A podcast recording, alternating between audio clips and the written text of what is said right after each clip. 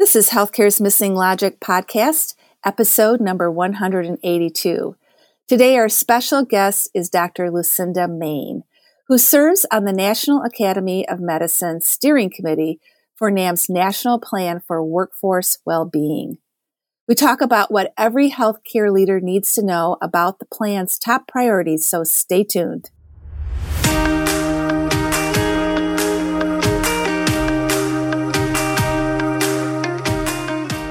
Welcome back to Healthcare's Missing Logic podcast. This is the only podcast that shows you how to leverage polarity intelligence, an essential competency for healthcare leaders, and the missing logic in healthcare, so you can create healthy, healing organizations and become a thriving, resilient, and unstoppable healthcare leader. We are your hosts, Tracy Christopherson and Michelle Troseth. We've been best friends and colleagues for over 30 years. And during that time, we coached healthcare leaders across North America around how to create healthy, healing organizations.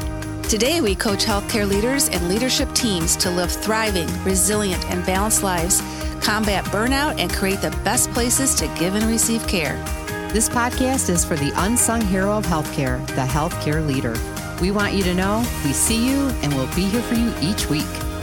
In this podcast, we're going to challenge healthcare's industry norms, flip limiting beliefs, and share proven strategies so you can be your best self at work and at home, live and lead intentionally, and experience well being and joy. We are glad you are here and look forward to sharing the journey with you. If you aren't totally convinced this podcast is for you, just listen to a few episodes and convince yourself. Well, hello, everybody. This is Tracy and, and Michelle.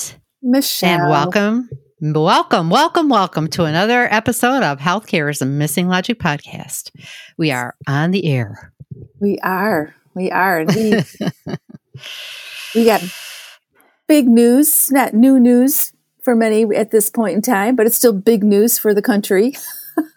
oh yeah, yeah. With with our special our special guest today. Yes, yes. Dr. Lucinda Maine talking to us about the the national plan. That's right.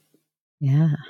Yes, the National Plan for Health Workforce Well-being that was just recently this fall put out by the or last fall, I should say, uh, by the National Academy of Medicine, and we so wanted uh, someone from the steering committee to be a guest in our podcast to tell you all about it. And Lucinda stepped up and we just finished a wonderful conversation with her. Yeah, it was really great, you know, because sometimes going over these reports can just kind of be like, okay, here's what's in the report, you know. and she just really brought it to life. I thought it was really great, you know, how she just really kind of summarized some things, brought the key um, the key pieces together for everybody, especially if you haven't read the report yet. I think you're going to get a lot out of it and really get a good feeling for what's yeah. in the report. Yeah, yeah, I totally concur. So we're looking forward to you listening to this podcast or watching it on our YouTube channel. So let me introduce you to Dr. Lucinda Maine and then we will get started. So Lucinda Maine served as Executive Vice President and CEO of the American Association of Colleges of Pharmacy, AACP, from 2002 to 2022. AACP serves as the leading advocate for high quality pharmacy education in the U.S. and around the world.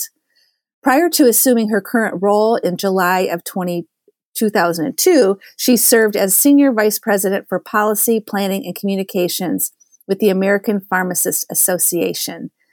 She is a pharmacy graduate of Auburn University and received her doctorate at the University of Minnesota. She served on the faculty at the University of Minnesota, where she practiced in the field of geriatrics and was an associate dean at the Sam- Samford University School of Pharmacy. Lucinda has been an active leader in several roles in and out of her profession. Prior to joining the the uh, APHA staff, she served as Speaker of the House of Delegates and as an APHA trustee. She currently serves as a board member of the American Foundation for Pharmaceutical Education, and she has received numerous awards for her work in her field. After re- retiring from AACP, Lucinda continues serving as a board member for several nonprofit organizations and consults with a variety of entities. Her term for this time in her life is quote unquote preferment, which you're going to hear a little bit about in our interview. Um, so, without further ado, here is our conversation with Dr. Lucinda Maine. We'll get back to the episode in just a minute. But if you're like many of the healthcare leaders we talk with, you continue to experience the fallout from the pandemic. Your worst fear is while you continue your search for the new normal, you're letting everyone down. If you're exhausted before you even get to work, or every time your professional life bleeds into your personal life, you feel angry, and you feel guilty if you take any time to care for yourself, we guarantee you're doing at least one of these things. You think you must choose between your professional and personal life, you sacrifice your personal needs, or you make yourself accessible 24 7. That's why we created the virtual Leadership Survival Boot Camp. In the boot camp, you'll learn the survival tactics to manage the tension between your professional life and your personal life, develop a survival strategy, and create your own unique early warning system so you can reclaim your life and have a positive impact on your team. Registration will be open soon, so go over to missinglogic.com forward slash new dash events and join the waitlist today for the February 2023 Leadership Survival Bootcamp. Well, welcome, Lucinda, to Healthcare's Missing Logic podcast. We are just thrilled to have you as our guest today. Pleased to be here. Very pleased. Oh, great. Yeah, Super excited. Yes. well, let's just start out, the three of us and all of our listeners, just celebrating that we actually have a national plan for health workforce well being. You know, we're just so thrilled that we have a plan. Yay! Yay! Yay! So our company, Missing Logic, um, has been a committed networking organization for the National Academy of Medicine, or NAM, as we'll be calling it for the rest of the show. Uh, when they started the phase one of the Action Collaborative on Clinician Wellbeing, and uh, we just were all about that, signed up, did our commitment statement, and we've been engaged and committed to that effort ever since then. And uh, before we jump into phase two of creating a national plan for health, health workforce well-being, which is why you're our guest today, tell our listeners a little bit about yourself and your personal connection to improving clinician well-being. Thanks. And, and thanks for your commitment to the work of NAM. I, I, don't think anything, especially now, could be more important than addressing these issues of clinician well being.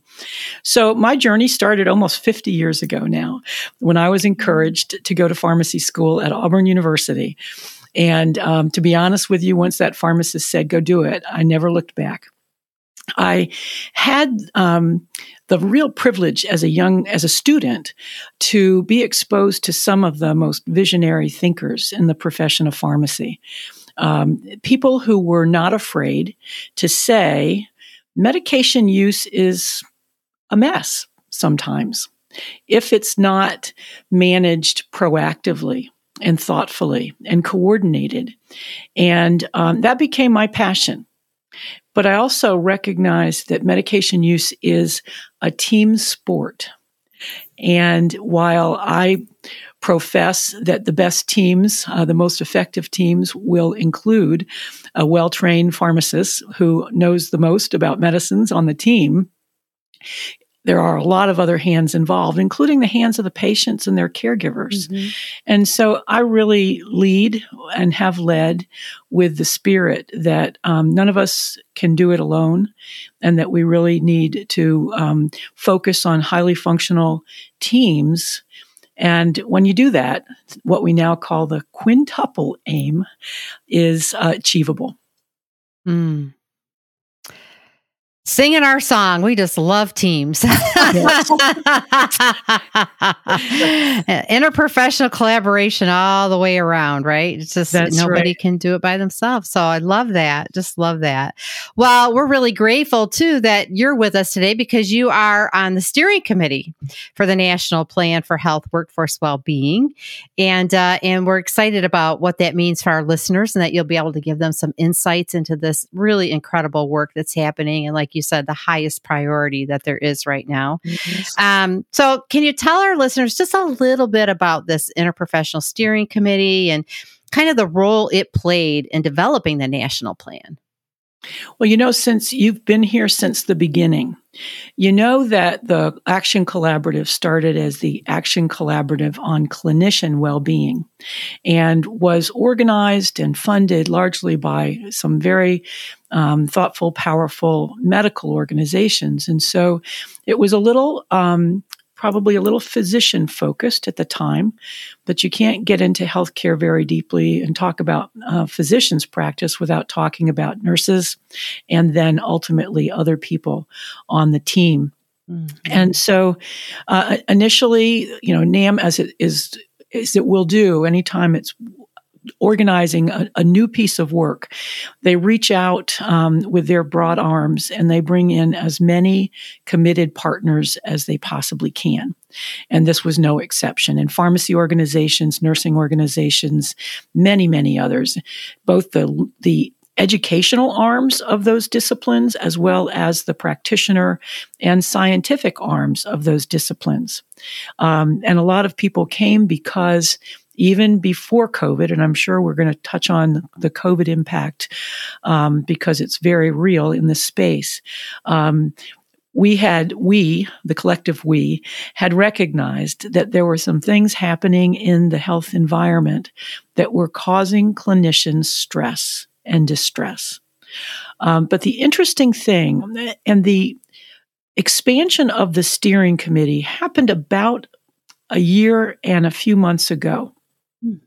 As they were completing year four or the second segment of the Action Collaborative, and the leaders were thinking about what they needed to do to not just write about and think about well being and how to change the face of that in healthcare, but what kind of action needed to be articulated and then pushed out and the pushing out part is what caused NAM's leaders and Victor Dzau specifically to say we need a few more disciplines around this steering committee table. I'd had the privilege of working with Victor on the uh, Research America board of directors. And so, you know, it made pharmacy maybe a little more top of mind for him than it might otherwise have been. And the staff reached out and indicated that they would like to put mm. the pharmacy voice on the steering committee. And it's really been um, a, a, marvelous experience for me personally, kind of a capstone, if you will, because mm. uh, I didn't tell you in my fun facts that I actually transitioned from my 20 years as CEO of AACP mid 2022 and am now exploring something that I call preferment rather than retirement. we, we, we, can come back to that at another point yes. in time. Um, but so the purpose of the steering committee was to broaden the thinking, enhance the thinking that was already going on around that table en route to devising this national plan, which we'll talk much more about. But then also to bring more stakeholders for the implementation of the plan to the mm. table. Mm.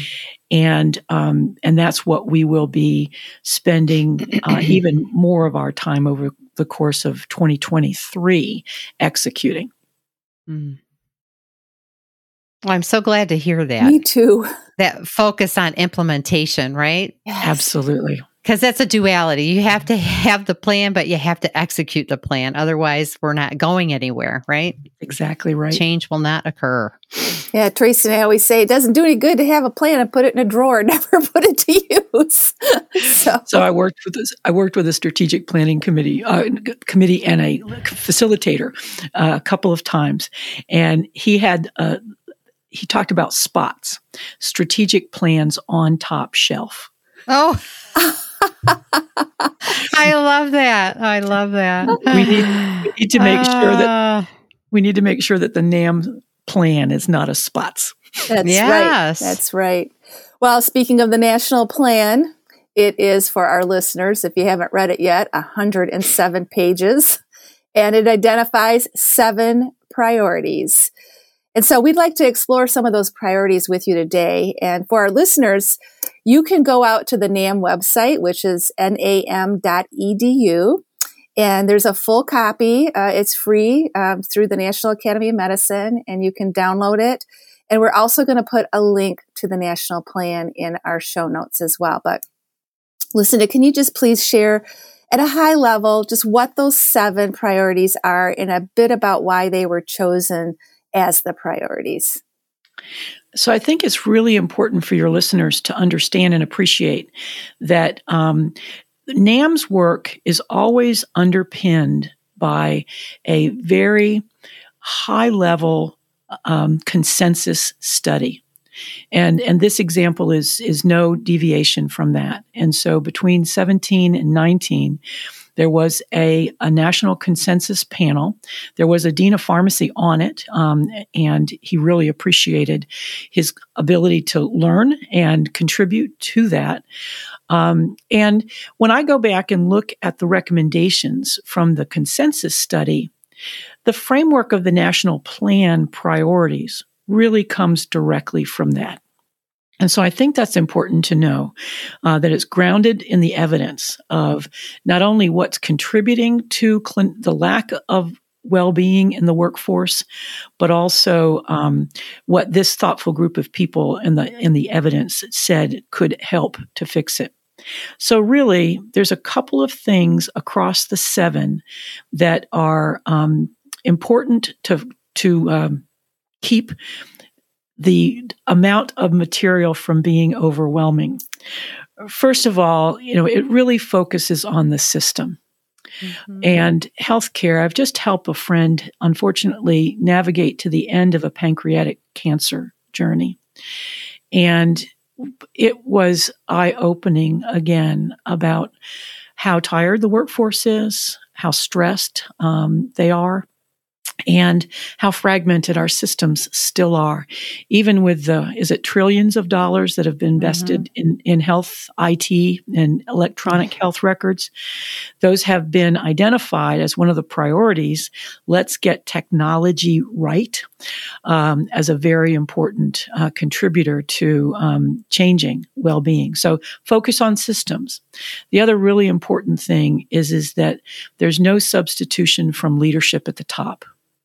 If this is not a C suite priority to address, then um, no change is going to happen. And it, it's C suite that has to have that commitment. They have to articulate it. They have to walk around with it and they have to allocate resources to it. Um, there has to be very pers- uh, very purposeful help for the individuals that we're talking about. And one really important thing that happened in the steering committee's discussion about the national plan is you'll notice that we went from a clinician well-being focus to a workforce health being mm-hmm. focus. Mm-hmm. And that's not trivial. Mm-hmm. That's saying that if the techs and the medical assistants and the scribes and the other people are not taken into consideration, as well, of course, as patients and their caregivers, that um, we're not going to make meaningful change. Mm-hmm. And then the other prominent thought is is that we have to start uh, with the learning ecosystem. We have to make healthcare positions attractive to attract a robust and diverse pipeline of potential learners across all of the continuum of the um, health professions. Um, and then we need to um, ensure that those learners, whether that's an undergraduate, medical education, PharmD programs, nursing schools at every level, etc., um, learn how to help themselves and their peers and their colleagues remain or to become healthy. And to recognize that asking for help is mm-hmm. is without stigma. Right. Yeah that we can't care for those people who have come to us if we're not taking care of ourselves and each other. And mm-hmm. so in a broad stroke that's what the seven priorities of the national plan seek to address Amazing. Yeah, thank you for that background. Um, because you don't, it it isn't so prominent when you just actually listen to it. You know, and when you're reading it, you're reading one priority at a time. But I really appreciate you kind of pulling it together with the history, mm-hmm. how d- critical decisions were made for the entire workforce, and starting with the learning environment and continuing it all the way through the practice environment. I think I think for the people who haven't yet delved into the plan, uh, it's important to point out um, the tables. So there's a unit, mm-hmm. a chapter for each of the seven priorities. And at the end, there's a table. Okay. And it breaks out the priority by goals and it identifies key stakeholders. Mm-hmm. And there are many. Um, and again, as NAM works to disseminate, and again, I thank you for dedicating time on on your podcast mm-hmm. to help with this dissemination because the plan is still brand new. Yeah, yeah. Um, and so a lot of people haven't probably found it under their Christmas tree yet. um, but but that um, I think I, I, would like to think that the specificity in, in these concise charts, figures, tables, um, but with the depth of thinking that has gone into who needs to be engaged in helping mm-hmm. to achieve these goals through the action items that are uh, are, are delimited um, on on those charts. Mm-hmm. And of course, we didn't think of everything. Yeah. Um, so there's still room for for creativity and input from uh, yeah. from everybody who's so committed. Oh yeah, yeah.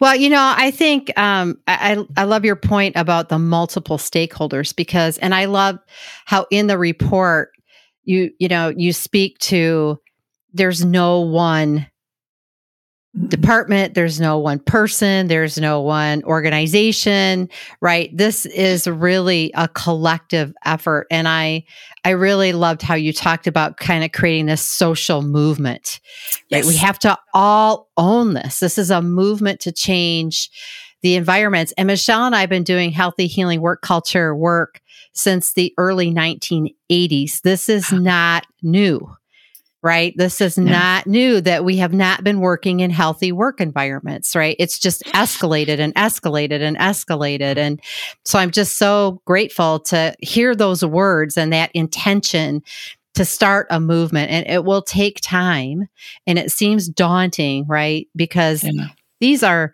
seven priorities all with multiple goals right this That's isn't right. this there's no quick fix to this right that's right. Mm-hmm. You know, yeah. one of the things that happened at one of our in person uh, steering committee meetings was is that the staff had focused in four proposed impact areas.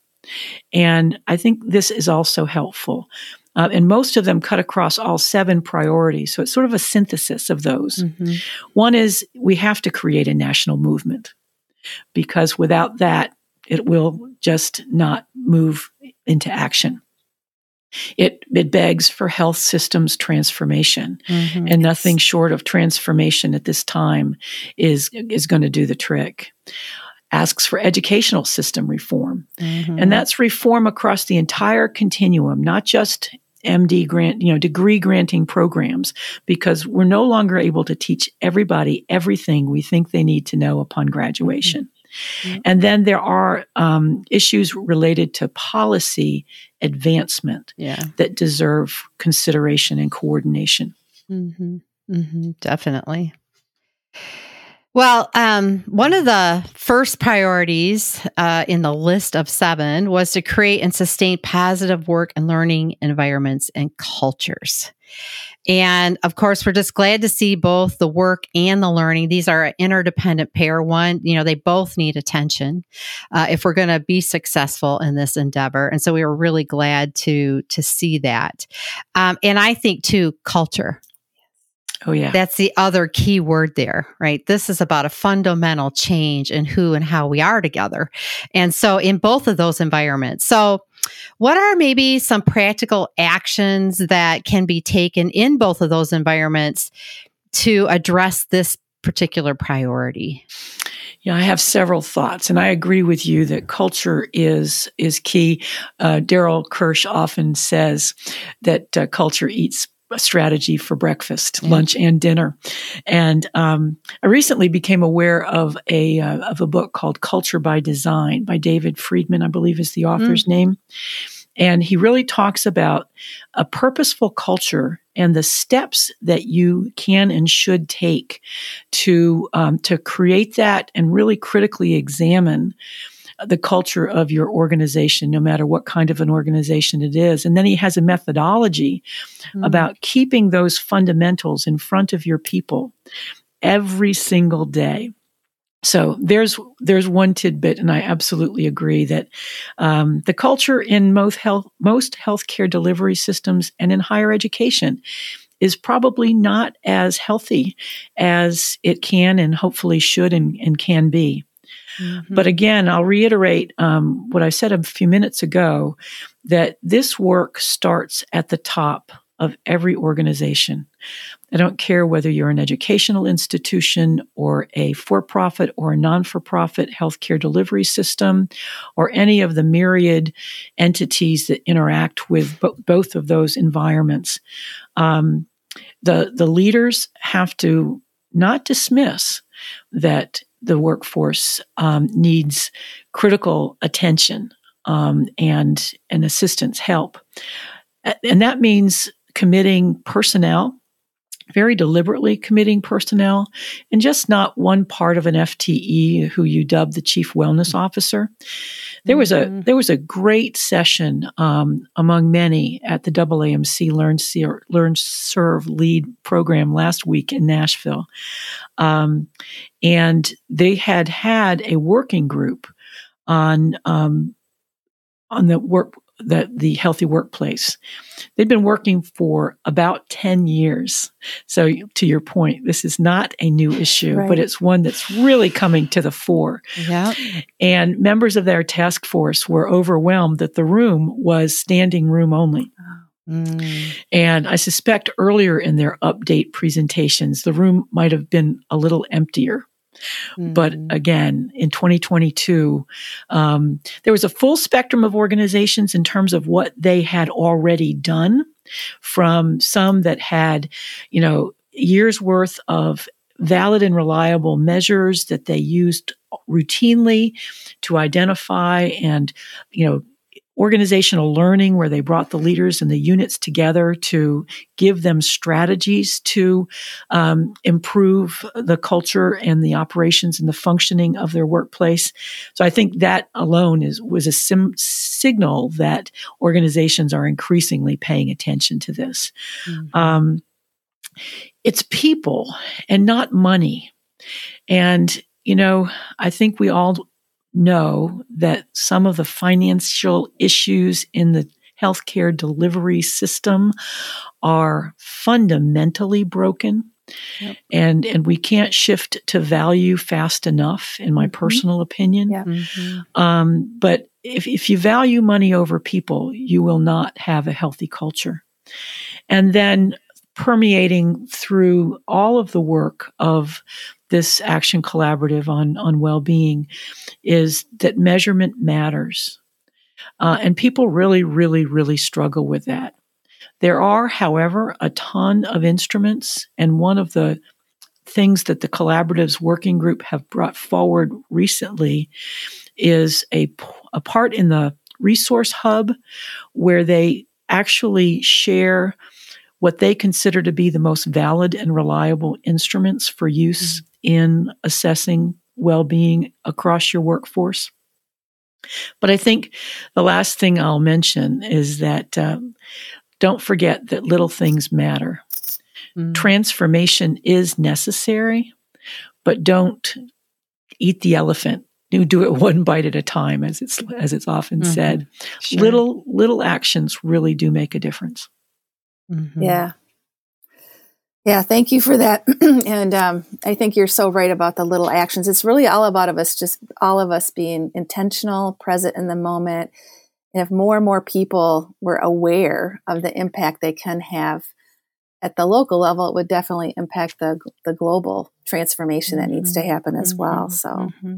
really. you know, I'll just share that the last version of AACP's strategic plan that I had anything to do with was adopted in in uh, middle of 2021, and um, practice transformation, education, and practice transformation are priorities one and two, but well being for all, as along with diversity, equity, and inclusion, mm-hmm. are three and four, and those are not prioritized; they're just enumerated for ease.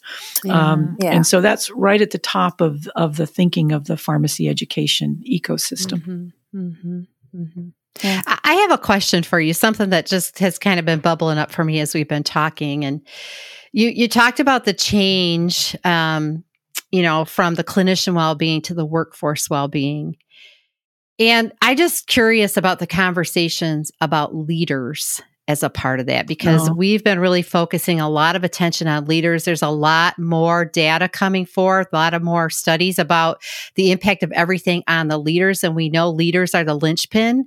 And now here it is. Here's this national plan, and leaders are a significant part of it. I just wondered if there was any conversation about that, or, and if not, just kind of what are your perspectives? I'll, I'll, use a story that I became aware of in January. I was at a meeting of the Pharmacy Sector Association CEOs and elected uh, officers. A small meeting uh, happens every January, someplace warm, preferably. and the planners had prioritized this issue uh, as one of the segments of the presentation and a senior leader, C-suite leader from a one of the large distribution companies, one of the large wholesale companies, was the the keynote speaker for the kickoff of this, and she started by sharing that. Um, those in the C-suite thought that everything was going pretty well, and this was a couple years ago now. Mm-hmm. Um, probably pre-COVID, until one Sunday morning when she got a call. She had she had HR, and within that, she had the portfolio around organizational well-being. And one of her C-suite colleagues had committed suicide. Mm-hmm. Shocked, absolutely everyone to their core because they had not detected that kind of distress. And that changed the commitment of that organization with 44,000 employees worldwide to become extraordinarily intentional from the top to the bottom mm-hmm. and really underscores your point tracy about um, again if the leaders aren't themselves well and taking care of themselves um, then it will be very very difficult for the organization to fully embrace um, the need to um, acknowledge and study and support the well-being of every single individual in, in the company or in the in the in institution. Yeah, you know, and it just I was really struck too listening to you and very glad that the impact on the C-suite and the leaders and it has to start at the top. I think in all of our experience if you don't have the top engaged, you're it's just going to be you're not going to get to where you want to go. And I think what we're trying to do in our work with leaders is to move them from knowing about it, to, from reading about it and being aware of it to just really knowing what that is themselves personally, to have a personal transformation so that they can better support their teams and they can be mm-hmm. healthy professionally and in their personal life. And um, it's, it's been such rewarding work to watch transformation at a personal level with leaders who you know are surrounded by teams that um, also need to have that knowing like what does it really mean well-being for yeah. me right mm-hmm. you know and i think it can be overwhelming I, am now going to flip over to you know the last couple of years and our reckoning with how our organizations are addressing equity and diversity and inclusion mm-hmm. and belonging and um, as a privileged white woman, I struggled to learn as much as I possibly could. But but my reading book after book and listening to podcast after podcast and plenary speaker after plenary speaker, you know, wasn't enough. You know, we had to, you know, in a small organization of 35 staff, we dedicated 10 of those people um, to our DEIA task group mm-hmm. with three really passionate and, and, and knowledgeable senior leaders um, to, to help organize their work. Um, so, you know, that CEO or COO or even chief human resource officer needs to understand that they have a peer group and a network that will accelerate their, their learning, but more important, help give them the tools to go beyond talking about mm-hmm. it and doing something right. yeah. It. Yeah. Right. So Excellent. It is. Uh, well, another one of the priorities we wanted to touch base with um, today was priority number six, which is institutionalized well-being as a long-term value.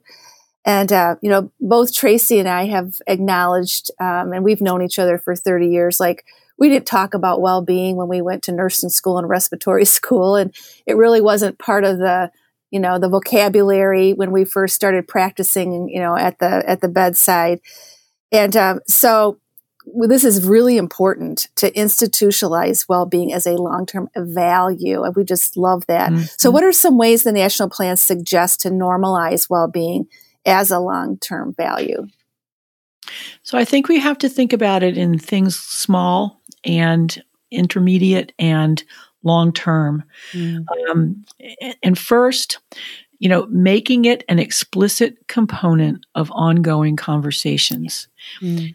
But there has to be action backing that up. Otherwise, it sounds hollow, like just lip service. Uh, this is the latest trend, the latest fad. And mm. that would be um, a killer uh, in so many different dimensions, not just of the conversation. Um, you know, you think about the Great Resignation, which has hit nursing, um, but also pharmacy um, and and other disciplines. I mean, we're going to have to reckon with the fact that people are not telling young people to come to our disciplines right now because it's not fun. I'm I'm going to. Uh, invoke, without naming names, um, the lecture that was delivered again at, at, at, w, at uh, AAMC's Learn, Serve, Lead.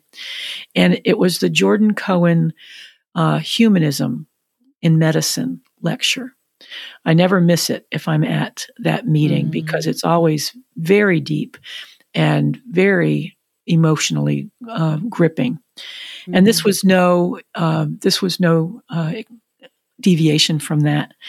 The speaker was a well renowned uh, senior leader in one of the largest and most dynamic health systems in the Northeast.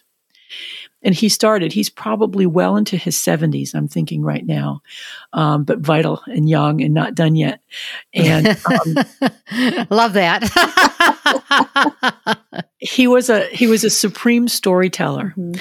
and so he began by telling the story of what it was that uh, stimulated him to go to medical school, and the joy that he derived from the, the care that he delivered to each individual patient, and then as he became more involved in education. Um, early, relatively early in his career, um, you know, again, the joy of seeing the light bulbs pop up you know, when the learners suddenly understood, you know, and began to understand the joy in taking care of patients themselves. Um, but I have to tell you that by the end of his journey, he was talking about the things that are squelching the joy out of the care of people and populations.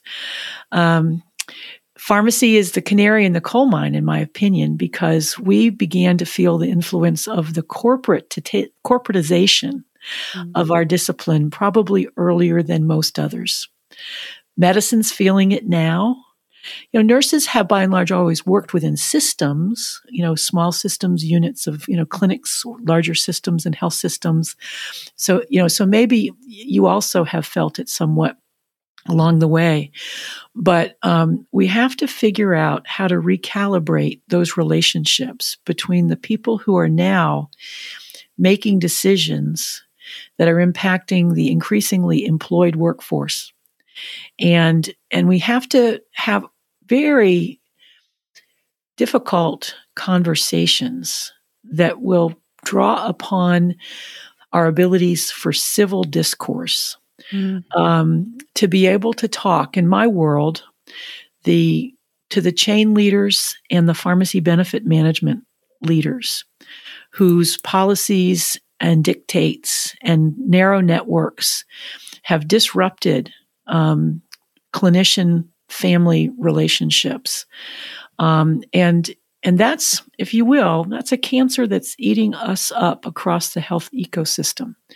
And, and I think we just have to begin putting that on our list. And those people are on the list of stakeholders. I would I would be quick to comment. Mm-hmm. Um, and some of those conversations have actually begun. I can say that the American Pharmacists Association has begun to bring people around their table to talk about um, our collective responsibilities in making sure that the um, joy is brought into and is central to the delivery of care, because mm-hmm. that's how care will be the best. Mm-hmm. Yeah.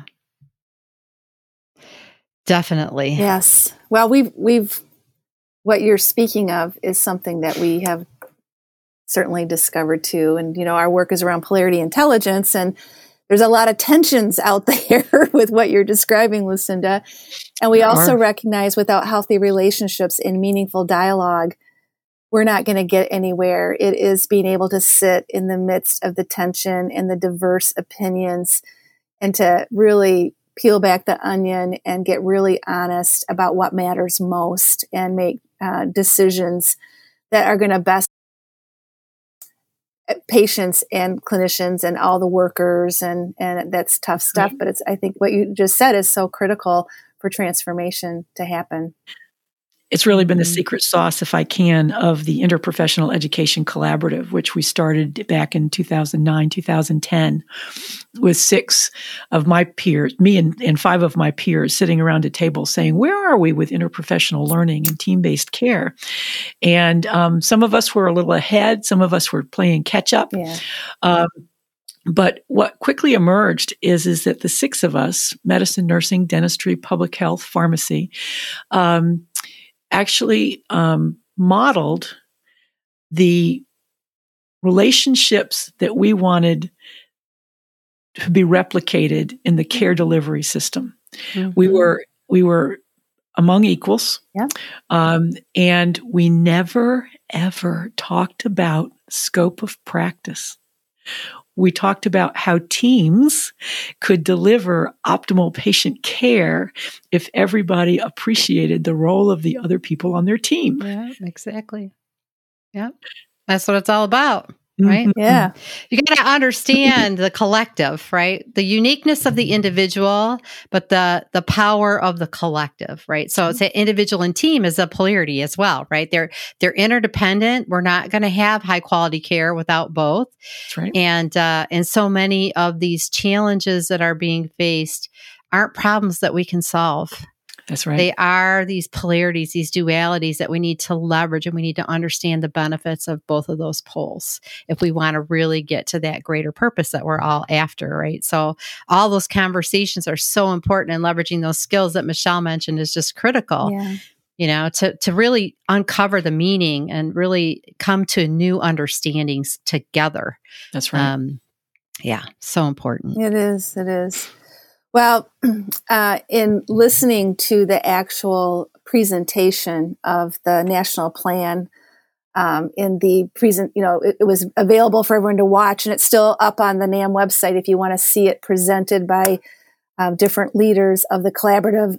Excuse me, Dr. Victor Dzau at the end concluded uh, with, and he's the president of NAM and co-chair of the collaborative. He asked everyone to advocate for the plan.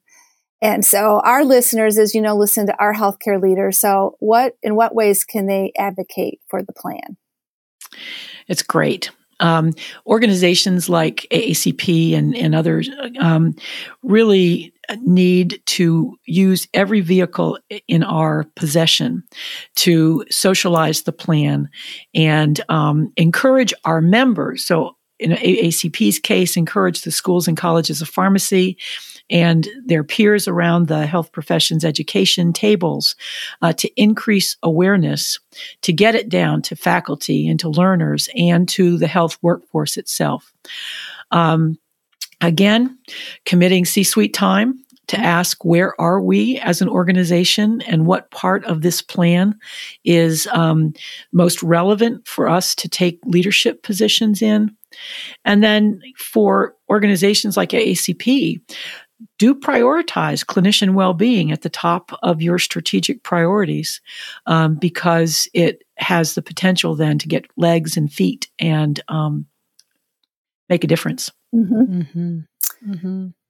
Great. Thanks for that advice for the listeners out there. And um, what a great interview. Thank you so much. Uh, and we are now to the point where we're going to ask you the missing questions.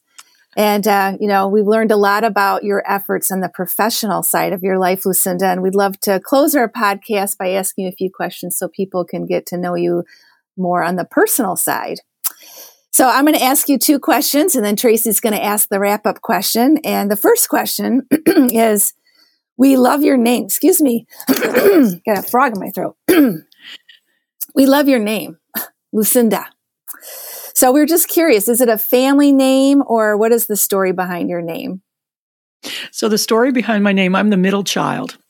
And my mom and dad were absolutely convinced that I was the boy and that I was going to be Thurman Thomas Maine. Thurman was my uh, paternal grandfather. Thomas was my maternal grandfather. And they were just so certain that that was going to be the case that I went three days in the hospital without a name. Oh. and they needed to discharge us and they needed to have a birth certificate. So they came in and they said, Marilyn, you have to pick a name. And it was almost Belinda. They knew it was going to be Louise and they didn't like the cadence of Belinda Louise. So they picked Lucinda out of a book of names. However, I have a great, great, great grandmother Lucinda that they oh. didn't know about, oh. and I only learned about relatively recently. So it was uh, maybe divine. Yeah, yeah. Oh, that's great. great, great story. That is a great and story. I, and it was so mm-hmm. odd because I never met another Lucinda uh, until I was pretty well advanced in years. Um, so I chopped the Lou off of it, and I just was Cinda until it got too awkward to teach every junior high school teacher that I was really Cinda, not Lucinda. but now I love it because it is it is unique. It is very unique. I was we were thinking, you know, we don't we've never met a Lucinda. We have to ask her about her name. That's great. Thank you for sharing that. Yes. Um, the other thing we wanted to ask is what is one thing you're planning to do for your own personal well-being in your preferment phase of life? you know, so preferment I have to uh, uh, attribute to uh, Dr. Nora because I didn't make it up, but everybody loves it. And I say, well, use it because it's perfect. And people say, what is it? I said, it's it's what I prefer to be doing with my time when I'm no longer a CEO full time. Mm-hmm. Oh, yeah, that makes great sense. You know, and I had, I operated under a five year contract at AACP. And so as I got into my fourth five year contract in 17, mm-hmm. 18, I, I asked the board for a month off. I took the month of August 2018 off. And I did a fair amount of driving um, up from Virginia to New England and, and around. And so I had a lot of time, typically by myself in the car, to just think about okay, now it's 2018. You've got about four years left in this five year contract. And um, so I could begin to just socialize mm-hmm. what next might look like. And um, fun fact my pharmacist husband became a Methodist minister five years ago. And so I am a minister's wife in my part time. Um, and these churches that he's serving right now are really into community engagement and social justice. And that's what I decided I would really like to spend more of my time doing in mm. preferment. Um, along with, you know, the typical travel a little bit more, smell the roses, read more, um, because for fun, for pleasure. Um, and so, you know, those are the tops of my list. Ah, that's lovely. Yes. Oh, I can't think of, well, you know, that's a but that's just the beauty of preferment, right? You just right. go, okay, hmm. what feels right? now, a year ago, as we announced that this transition was happening, I did say in a recorded video, and now do you hear the dog? Yeah. I yeah, I hear it. Uh, I, tried, I tried to it's isolate okay. her, but she's probably telling me it's time for a treat. Um, I said, I'm not done with pharmacy yet. I just don't have to do it full time anymore because we're not to my goal line, which is is that um, patients enjoy optimization of their medication use to improve their health uh, or to prevent illness. Um, and so, yeah, that, that's. But I'm not. I don't have to do it full time. Yeah. No. Nope. That's great. Good for you. Good for you. Well, Michelle and I tell everybody we're just getting started. we got no, we're already doing our preferment. We are. We're doing what we want to do, right? So, yeah. Well, here's the last of the missing questions, Lucinda. And as you know, we've been talking today about polarities in the world, and we spent a lot of time bringing the competency of polarity intelligence to healthcare leaders. And um, one of the things, you know, polarities represent kind of that both and thinking, those things that are interdependent, need each other to get to that greater purpose. And one of the things we know about polarities is that even though we may recognize that both poles are equally important, just because we're human beings, we tend to have a preference sometimes for one pole a little bit more than the other, and uh, and there's nothing wrong with that. It's just who we are, but it's helpful to know that um, about ourselves. Especially when we're trying to leverage uh, that polarity. So, we have a polarity we want to ask you about. Okay. And I want you to share just kind of just, you know, your gut response.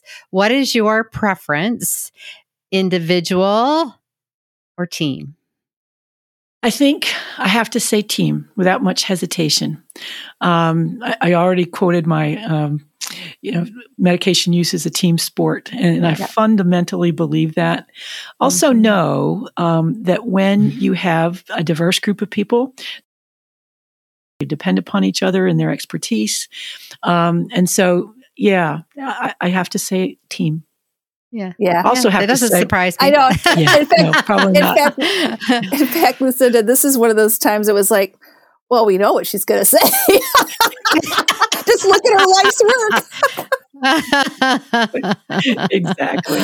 Oh yeah. gosh, what a great what a great conversation and again thank you so much for contributing to the national plan and your leadership and and uh, we're very excited to share this episode with our listeners. And before we wrap up, is there anything else you'd like to share with our listeners, Lucinda? Any helpful tips or any last parting words?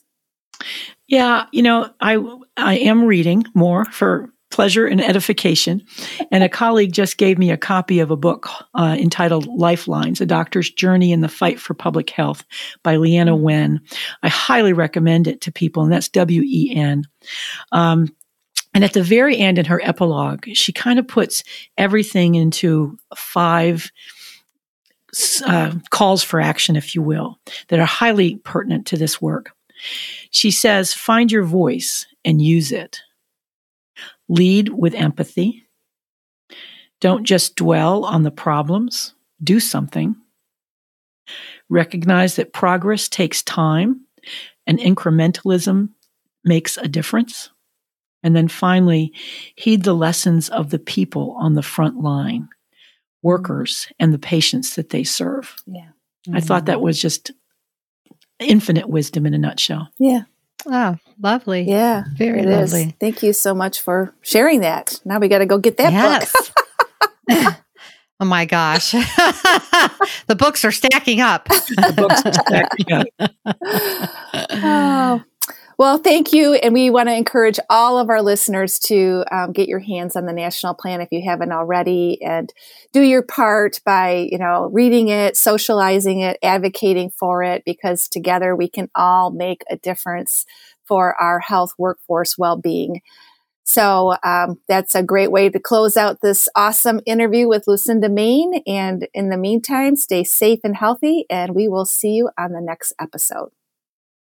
Thanks so See much. See you next time. Thank you, Lucinda.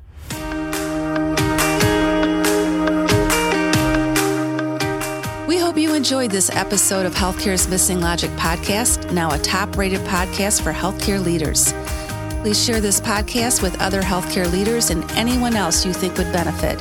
We are certain that if you found value in it, they will too. If you haven't already done so, please hit that subscribe button so you don't miss any episodes. And also, it would mean the world to us if you took a quick moment to leave a rating and review on Apple Podcasts, Stitcher, or your favorite podcast player. It helps to get the word out about our podcast and incredible guests. Be sure to subscribe to our YouTube channel if you want to watch our podcasts. You can also follow us on our Missing Logic social media channels LinkedIn, Instagram, Facebook, and Twitter. Until next time.